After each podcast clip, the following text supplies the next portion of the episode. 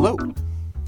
Welcome to Capital Musings, the official podcast of the United Nations Capital Development Fund. If this is your first episode, welcome. If you have been listening to us previously, thank you so much. You can find Capital Musings on our website, U N C D F dot org, as well as on iTunes and on Spotify. Today, as this podcast becomes live, we are entering the month of March, and the month of March has significant import for a number of reasons, whether you are following International Women's Day, whether you're following progress on Sustainable Development Goal five, that relates to gender equity, gender equality, women's economic empowerment, the twenty-fifth anniversary year from the famed, uh, really watershed moment of the Beijing Conference. So all of that is to say that this is a month that's dedicated to, again, gender equality, women's economic empowerment, and how we can take significant steps towards making these interests a reality. And for U N C D F, and also for the managing director of the Better Than Cash Alliance, who I'm going to speak with in a moment, how do we make headway in terms of women's economic empowerment in the tougher markets and the tougher geographies in the world? I'd be hard-pressed to find a better guest to talk about these topics and where they intersect than Doctor Ruth Goodwin-Groen. She is the managing director of the Better Than Cash Alliance. We'll be using the shorthand of the alliance throughout this interview. The Better Than Cash Alliance is a partnership of governments, companies, and international organizations that accelerates the trend from cash to digital payments to advance the S D Gs. So we're going to be talking about what their mission is generally, but we're also going, again, to talk about it in the context of women's economic empowerment and reflecting on really the importance of this particular pursuit and this particular S D G in light of this year being the Year of Women and the Beijing twenty-fifth anniversary. So that's very long-winded on my end. First, let me say thank you so much, Ruth, for giving us your time. Great to be here. Thanks, David. Great. I think to start, it might make sense for us to start by talking about the alliance, but I think instead it might make even more sense, it might be a bit more compelling if we started by highlighting twenty twenty as the year of women. Just from your standpoint, from your professional standpoint, from your personal standpoint, talk about why twenty twenty is a year where this particular issue is going to take on even more import than it already has in the context of the international agenda generally and the S D G agenda in particular. As you noted in your introduction, this is the year of Beijing Plus twenty-five, where we're remembering how, or really focusing on the progress that has been made in the last twenty-five years. And at the Better Than Cash Alliance, as you noted, we are a member alliance of governments and companies and international organizations, and all of them are committed to moving away from cash to some form of digital payment because they care about women's economic participation. Digital payments are a foundation for achieving all of the S D Gs, and particularly for S D G five, gender equality. So, for example, our member in Bangladesh includes the government of Bangladesh as well as corporate brands, H and M, Gap, Marks and Spencer, and Inditex, are all committed to digitizing wages of employees in the garment sector, of whom eighty percent are women. You know, that's over three million women in Bangladesh who can receive their wages digitally, and then they have choices about how they want to save for their future to be able to spend, not another member of their family making choices. It goes directly into their account so that they are able to manage it on their own terms. And so our members are very committed to women's equality and to women's economic participation as part of their digitization because they know it's a foundation. I think that also is, as part of this year, there's great advocacy opportunities to help people understand the benefits of digitizing payments for women's economic participation. I really can't wait to get into a couple of these stories, examples, not just because you're clearly succeeded at bringing in the public sector, but you've clearly marshaled some pretty powerful brands to get involved in this mission. So that's going to be a very exciting listen for me and for our audience. But let's backtrack a bit. Let's talk about what exactly the alliance is. Just explain its mission, explain its vision. And from a structural standpoint, it's currently hosted in the U N. So just explain why that's the case. When you have governments and companies and international organizations all aligned around a very specific mission, which is to create a global movement away from cash to some form of digital payment, you want to have a host that's neutral, that doesn't take any one side, that can advocate for digital payments that benefit clients rather than any one particular company or government. And so they trust us to be neutral, and we're scrupulously so, mm-hmm. so that we can work with our members to figure out what's best for them and for their beneficiaries if they're governments or clients, or employees if they're companies. And so it's great to be hosted by U N C D F. We share a common commitment to creating a digital future for many of the economies that still have got a lot of growing to do. And so we are also very committed to the Sustainable Development Goals, as I mentioned before, and because digital payments are a foundation, and we've done some great work with the U N Secretary General Special Advocate for Inclusive Finance for Development, Queen Maxima of the Netherlands, as well as with D F, to help people understand, senior policymakers understand, how this is a critical building block for the S D Gs. I would be remiss if I didn't add that the Alliance has done a really fantastic job of producing really great content. Content that is both quite substantive, but really can be consumed not just by a policy-oriented audience. There's an excellent translation at work with this content. So we'll make sure that we'll post the content alongside this podcast.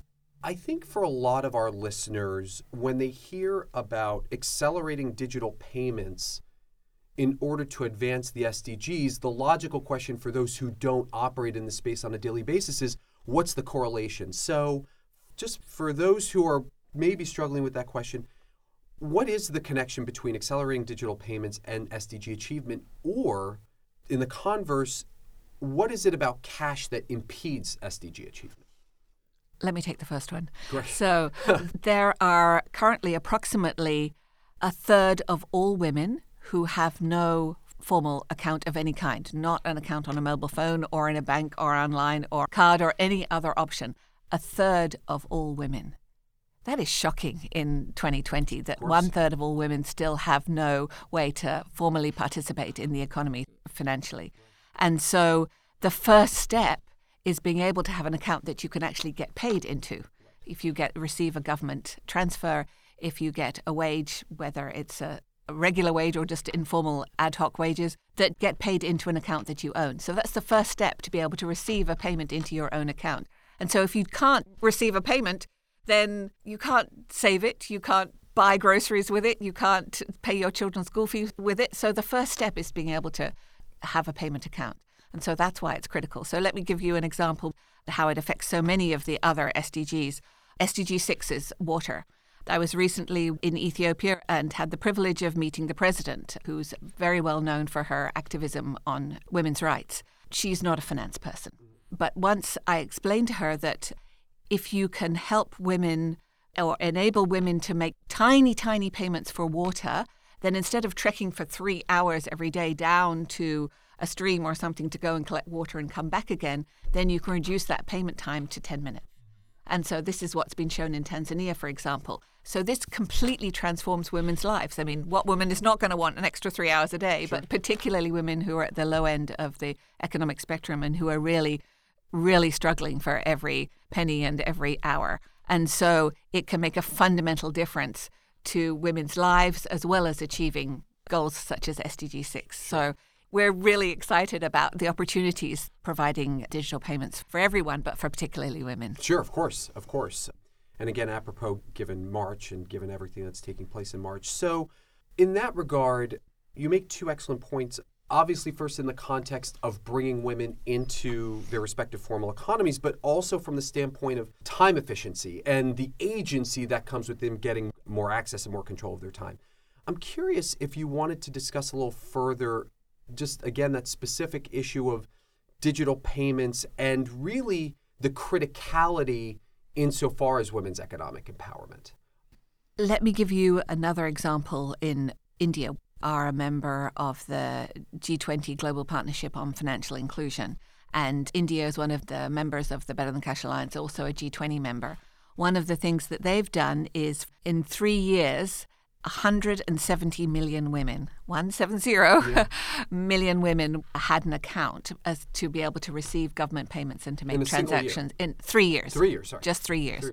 And because they had faced a big gender gap in financial inclusion, so now those women are in the process of being able to transact, because they can then make payments, or if you're a young woman in a city, to make a payment to your grandmother at home, or if you're working at, you know, to your children's school fees. So that progress is critical, both for the economy, you know, it's a key part of being able to grow the economy, but also for each of those women. You know, this is not peripheral. This is about scale. Right. This is about being able to include significant numbers of women in the formal economy. Okay.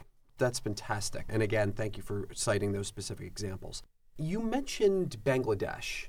I was wondering if you wouldn't mind unpacking your work in Bangladesh a little more, specifically in the context of business payments. You mentioned a few brands that are specifically involved in the clothing merchant space, which is obviously critical to the economy.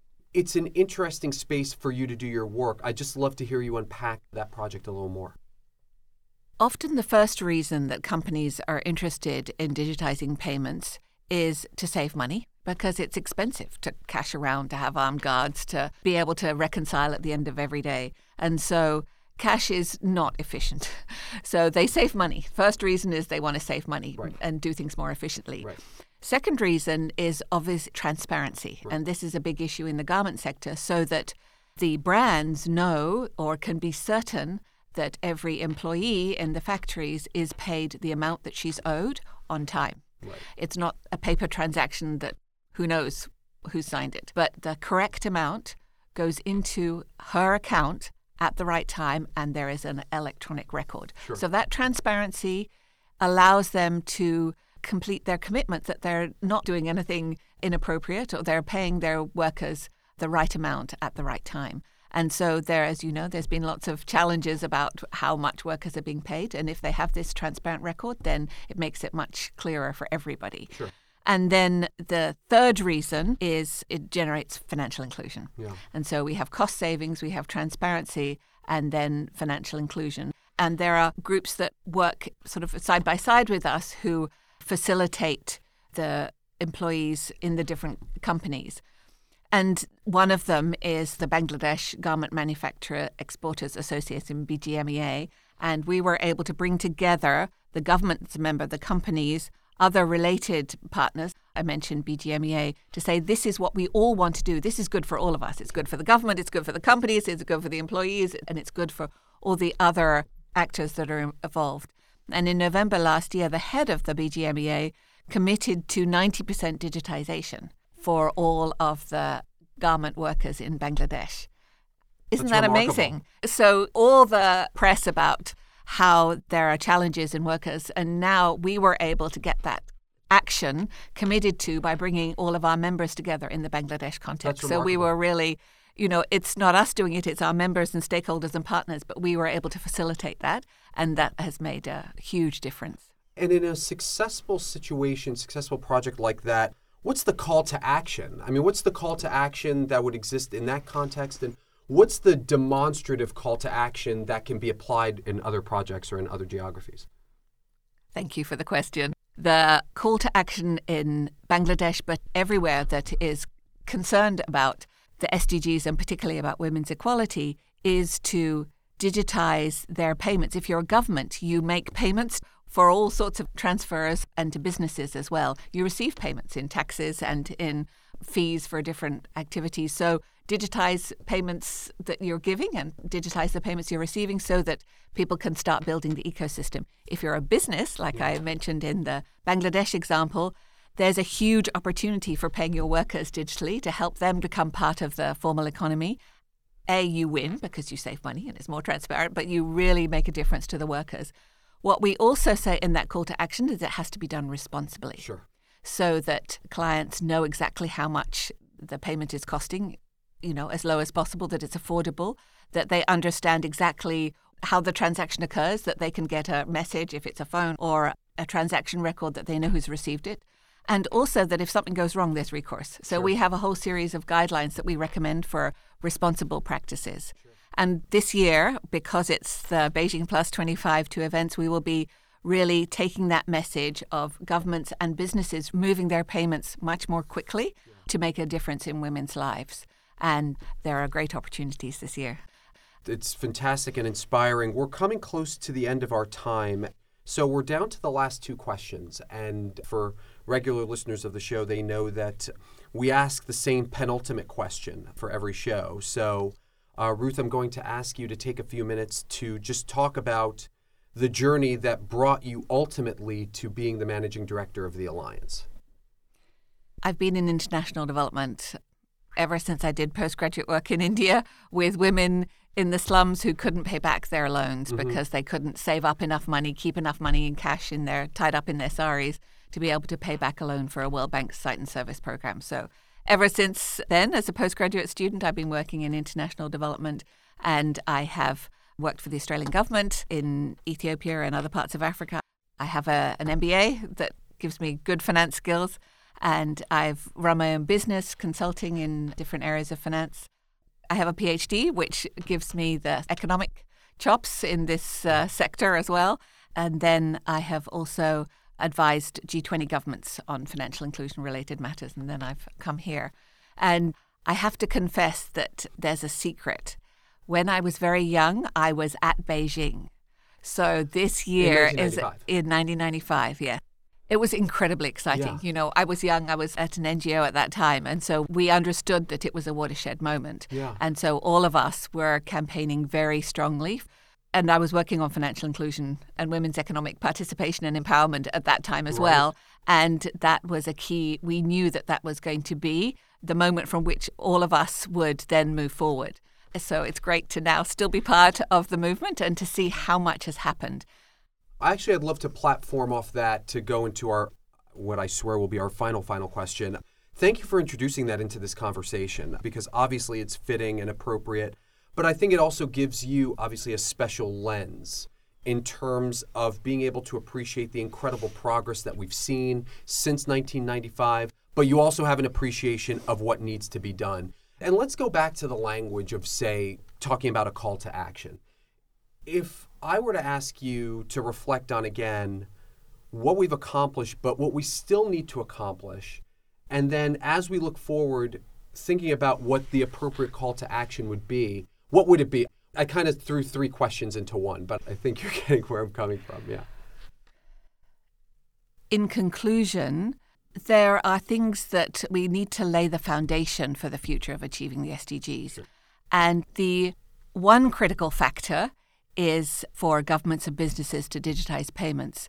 In addition, the complementary actions that need to happen in order to achieve that are that women need to have identification. You mm-hmm. know, girl children need that when they're born.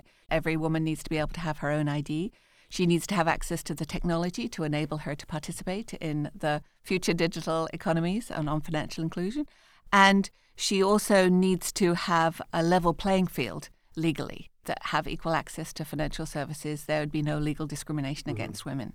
So those factors are all actions that can be done now mm-hmm. to build us for the future. We've got ten years before the S D Gs. This is the beginning of the decade of action. And so to have a women's lens this year is vitally important, because if you don't have half the world participating and contributing, then you're losing out. And so it's important for women, but it's important for everybody so that we can achieve the S D Gs. I think that call to action is the perfect way to close this interview. Doctor Ruth Goodwin-Groen, thank you so much for giving us your time and your experiences and just sharing a lot of your thought capital on what will not only be important for this month, but really I think will be one of, if not the strongest indicator of whether we've achieved the S D Gs. And it's whether we've achieved women's economic empowerment and gender equity in this space. And digital payments are clearly going to be a driver of that. So thank you so much for your time. Thank you. Pleasure to be here. Thanks to all of you who have listened today. Capital Musings is a product of the Partnerships Policy and Communications Unit of the United Nations Capital Development Fund. Fernando Zarauth and Carlos Messias are our producers. And thanks for your time. And we will talk again soon.